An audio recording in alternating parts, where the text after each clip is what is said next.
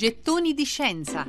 Cinque famose eclissi di sole raccontate da Paolo Conte.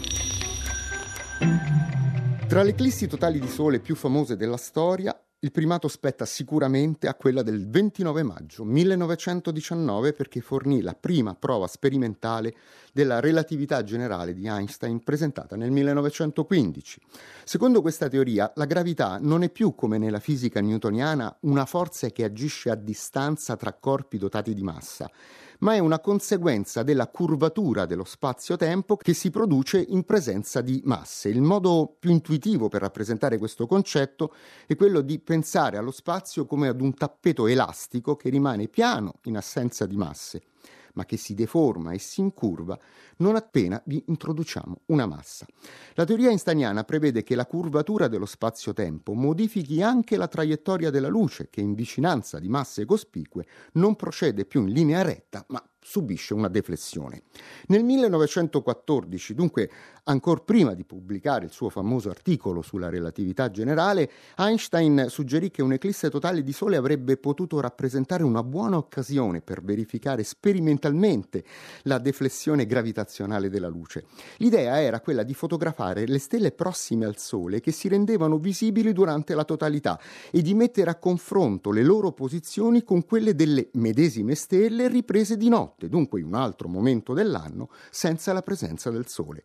La curvatura dello spazio-tempo generata dall'enorme massa solare avrebbe dovuto modificare la traiettoria dei raggi luminosi provenienti dalle stelle, col risultato di farle apparire sulle lastre fotografiche una posizione leggermente differente rispetto a riprese effettuate fuori eclisse. Con questo intento una spedizione tedesca fu organizzata per fotografare l'eclisse del 21 agosto del 1914 eh, dalla Crimea, ma i suoi membri non poterono fare nulla perché vennero arrestati in territorio russo subito dopo che la Germania aveva dichiarato guerra alla Russia. Era scoppiata la prima guerra mondiale.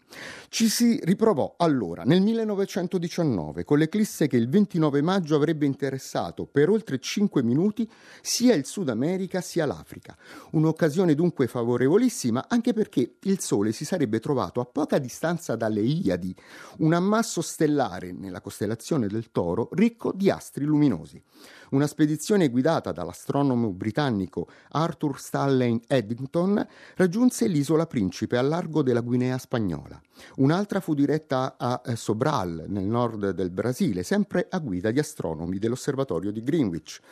Nonostante le difficili condizioni meteorologiche incontrate, Eddington riuscì a scattare 16 fotografie, ma solo due risultarono utili.